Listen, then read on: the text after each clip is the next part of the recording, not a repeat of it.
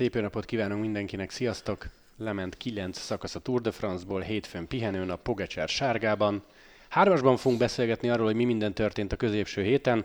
Lanti, német Szabi, és mekkora a Pogacsár fölény, mert mindenki ezen gondolkozik, kezdj el te Szabi, légy hogy kedves, saját véleményed szerint, mert ha szigorúan a számokat nézed, ugye most ott tartunk Jungász győzelme után, hogy azért ez 39 másodperc, nem 3 perccel veri a mezőnyt.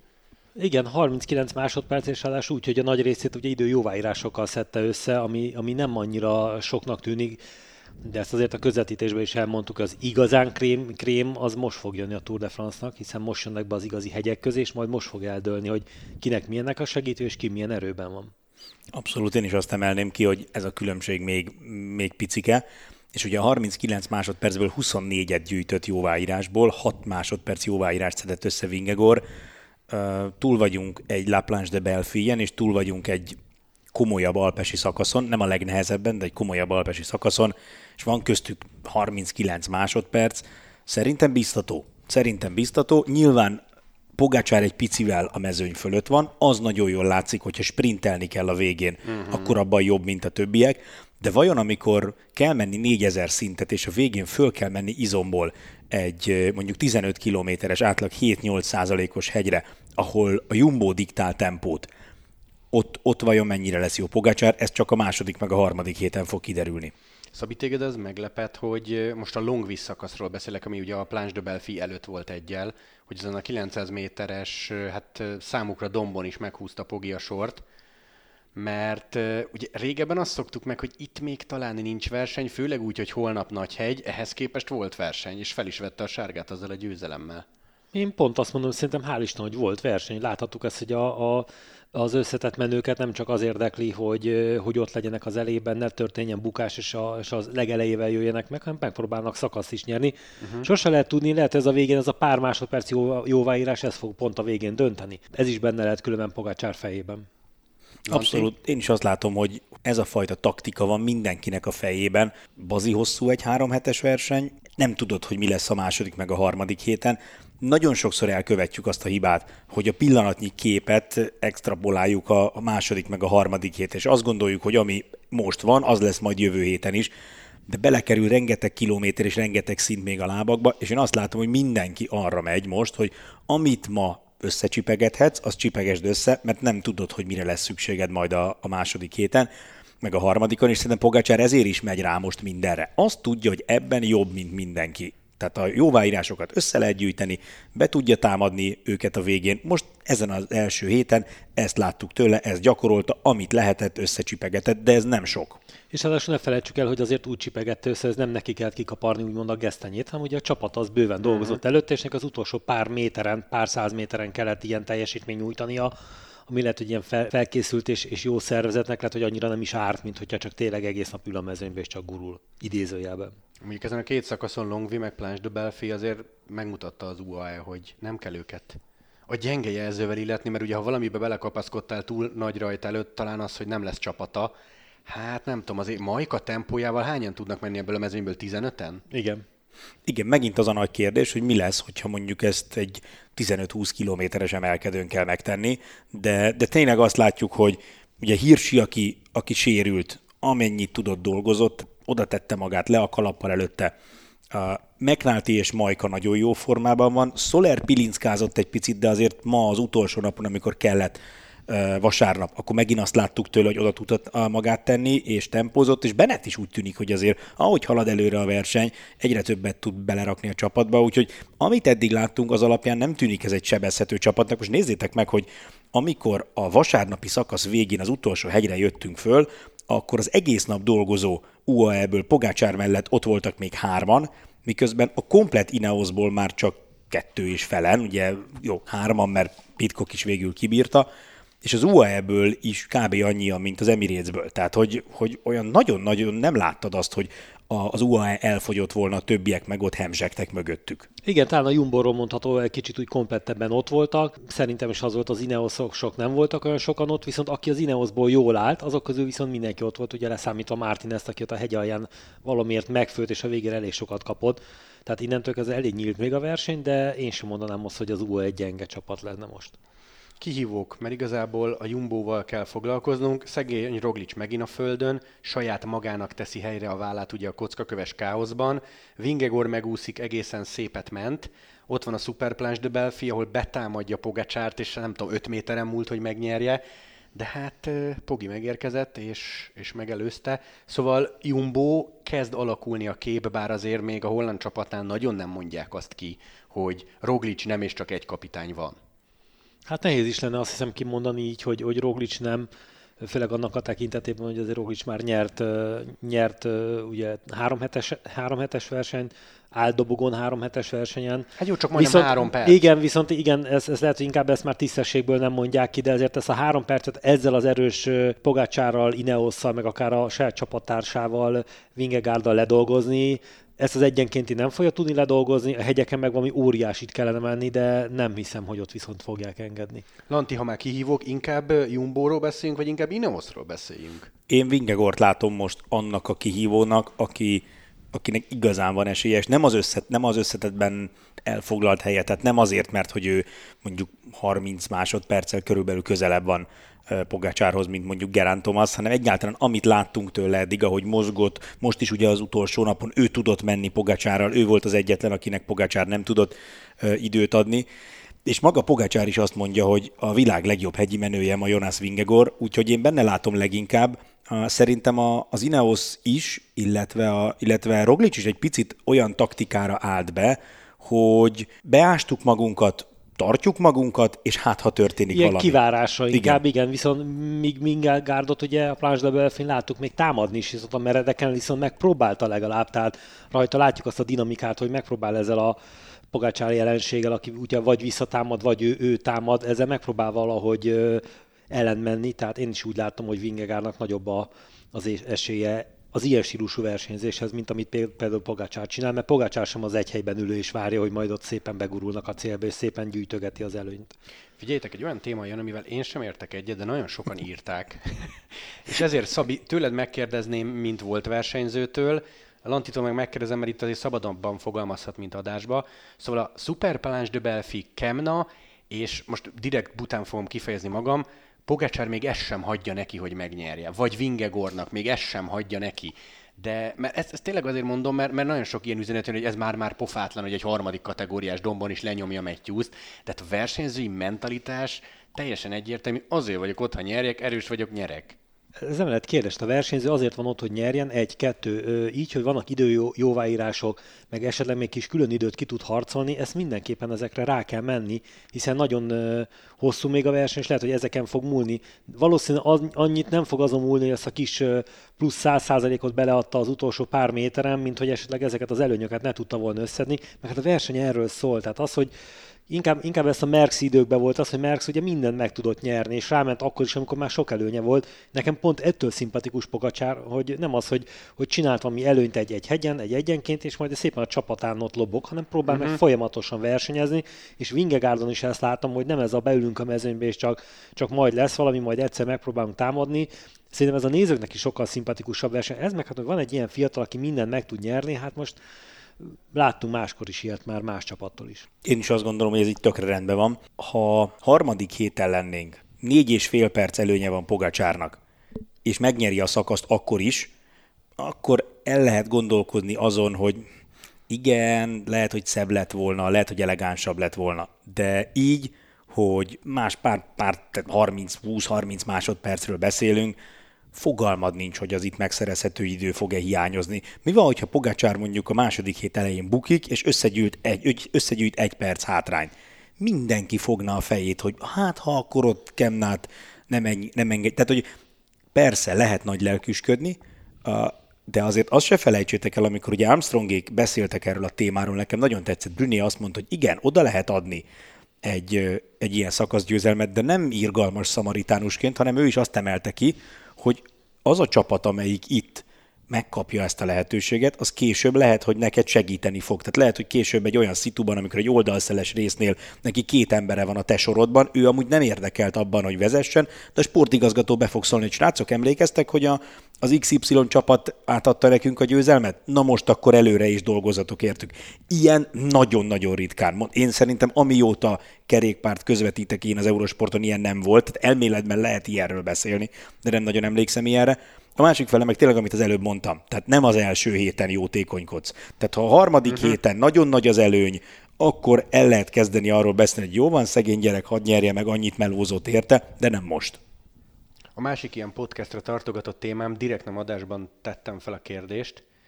Szerinted, Szabi, eljutunk odáig, hogy egy idő után Pogacsár unszimpatikussá válik azért, mert mindent megnyer, vagy mert simán nyeri. Tehát belenézünk majd abba az időszakba, amit Frum csinált, vagy amit Armstrong csinált. Egyáltalán kell-e ezzel nekünk foglalkozni? Szerintem ezzel nem kell és nem is lehet foglalkozni, hiszen, hiszen azért Frum, Frum időszak is teljesen más volt, egy komplet csapat, ugye, a, akkor még a 9 fős csapatokból 8 ember csak azért dolgozott, és senki más nem csinált semmit, ő meg ült, és tényleg próbálta meg én úgy látom, hogy azért nagyon sokszor Pogácsár próbál meg betámadni és menni, de hát aztán kinek mi a, mi a, a milyen szemszögből nézi ezeket, ez különböző. Nekem ettől nem lesz szimpatikus, mert meg akar nyerni versenyeket, és nem lesz unalmas, hiszen azért az év, évközben láttunk elég sok más versenyt, ahol nagy küzdelmeket, akár a Giron, valószínűleg a Vueltán is elég nagy küzdelmeket fogunk látni, bár azt pont oda talán lehet, hogy menni fog Pogácsár. Hát elvileg tervben van. Tehát azért mondom, de én nem hiszem, hogy ettől unszimpatikus lenne egy versenyző, aki fiatalon, ráadásul ugye a fiatal vehemencia, lehet, hogy, lehet, hogy négy év múlva is még nagyon jól fog menni Pogácsár, és ott már sokkal meggondoltabban fog versenyezni, ilyen szinten meggondoltabban. Szerintem az az ember, aki dominancia miatt egy versenyzőt ellenszenvesnek érez, az üljön be egy üres szobába, és egy picit így nézzen magába. Tehát, hogy attól egy versenyző szimpatikus, vagy kevésbé szimpatikus, hogy mennyire eredményes, ez egy nagyon súlyos probléma. Tehát gondolkodjon el ez az ember, akinek ez egy versenyző szimpátiáját, vagy éppen antipátiáját befolyásolja. Az, hogy emberek nem szeretik, ha dominál egy versenyző, az egy másik dolog, de Pogácsárt máshogy megítélni attól, hogy ő nagyon eredményes, az szerintem egy, egy, egy, egy szörnyen lakossági viselkedés. Tehát, hogy ez, ez egy olyan dolog, hogy ezen, ezen érdemes akkor elgondolkodni. Nekem van is egy olyan érzésem, hogy talán sokszor a megfogalmazás rossz egyébként. Tehát, hogy az emberek azt mondják, hogy úgy pogácsár, úgy pogácsár, vagy annó így frum, úgy frum, ez igazából nem is annyira frum, vagy Armstrong, vagy, vagy, vagy pogácsár ellen hanem szól, hanem a dominancia, csak azért az emberek ezt így gondolják végig, mielőtt, mielőtt megfogalmazzák az érzéseiket, hogy Szóval, hogy attól, hogy egy versenyző sokat nyer, attól nehogy már ő legyen ellenszenves. Persze, maga a dominanciának általában az ember nem örül, mert kiszámíthatatlan változatos versenyt akarunk látni. De attól azért Pogácsár megítélése ne változzon már meg, hogy ő sokat nyer. Ráadásul, ugye, hogy honnan nézzük, hogy ő is versenyző, ugyanúgy nap, mint nap kín van edzésen, ugyanúgy tesz érte, tehát nem az van, hogy ő úgy lett ellenszenves, meg minden megnyerő versenyző, hogy mindenki kín van az országúton edző, meg otthon nyomogatja a Playstation-t, és Igen. akkor mondjuk fel annyi kilométerből, ugyanúgy ott van minden edzőtáborban, edzésen, hóban, fagyban, napban, esőben, és ezt végigcsinálja, igen, neki valószínű a gényei olyanok, hogy egyszerűen egy picivel, picivel tö- jobbak a gényei, és ezért sokkal több mindent meg tud nyerni. Ráadásul mondom, még fiatal, ezek azért meg az évek alatt nagyon sokat változhatnak, hogy beáll mondjuk egy stílusú versenyzésre, és akkor már lehet, hogy nem lesz ennyire ennyire egyoldalú, hogy minden megnyer, de attól még fog tudni mellette versenyezni. Se, szerintem se kellenek ezek, hogy ezért, ezért valakit nem szeretni. Két téma még a, hát fogalmazzunk így első hétről. Egyrészt Wout van Aert. Két szakasz győzelem már bebiztosítja az ember a zöldet, és sárgában szökik. Hát versenyző, ő is őre. Tehát ennyire lehetnek, igen, tehát igazából most majd tudom, hogy az előbbi témára rá lehetne fűzni, hogy de unalmas, hogy az első hét szinte fanártról szólt.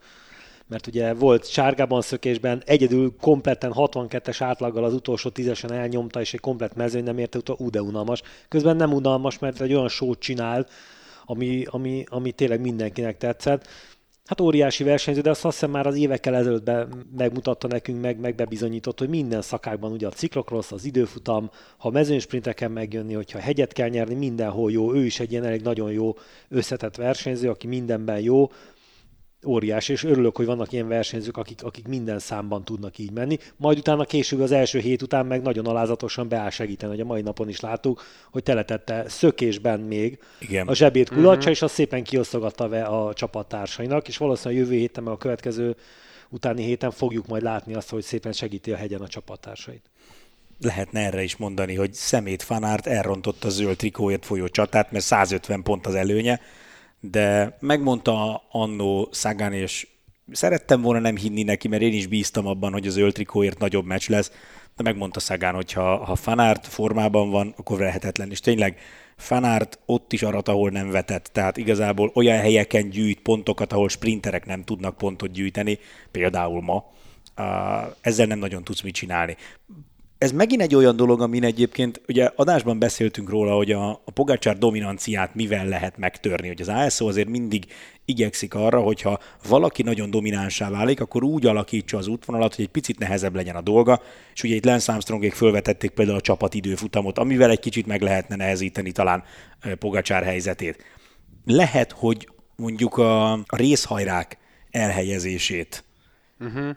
az, azt meg lehet reformálni. Lehet, hogy egy picit tovább csavarni azon, hogy a sík szakaszok végén hány pontot osztasz, meg az emelkedős szakaszok végén, hogy még nehezebb legyen fanártnak a, azokon a szakaszokon pontokat gyűjtögetni, ahol a többi sprinter nem tud. Mert egyébként az látszik, hogy ő nagyrészt azzal nyeri meg a pontversenyt, hogy olyan helyeken gyűjt pontokat, ahol más nem képes rá. Hát Szegen is így csinálta annó. Igen, igen, de hát Pontosan. ettől jó, de viszont ehhez is kell egy tudás, hogy ezekbe a szökésekbe belekerüljön sprinterként. Igen. Tehát az ugyanúgyan, ugyan a munkával jár, tehát akkor csináljuk Abszolút. azt, hogy szüntessük meg a síkhajrákat, és csak aki a sík szakaszok a végén beérkezik a célbe, és megjön együtt a mezőnysprint, akkor kapnak pontokat. És akkor megint más lesz a felállás, akkor lehet, hogy nem pont már, hát mondjuk a fanárt esetében még ez sem ennyire. Igen. Akkor is versenyben lenne, de mondjuk nem Igen. lenne ekkora. Igen. Igen, ez most egy jó kérdés egyébként, hogy mit akarunk, mert Igen. amit fanárt csinál, az egy csoda. Azaz.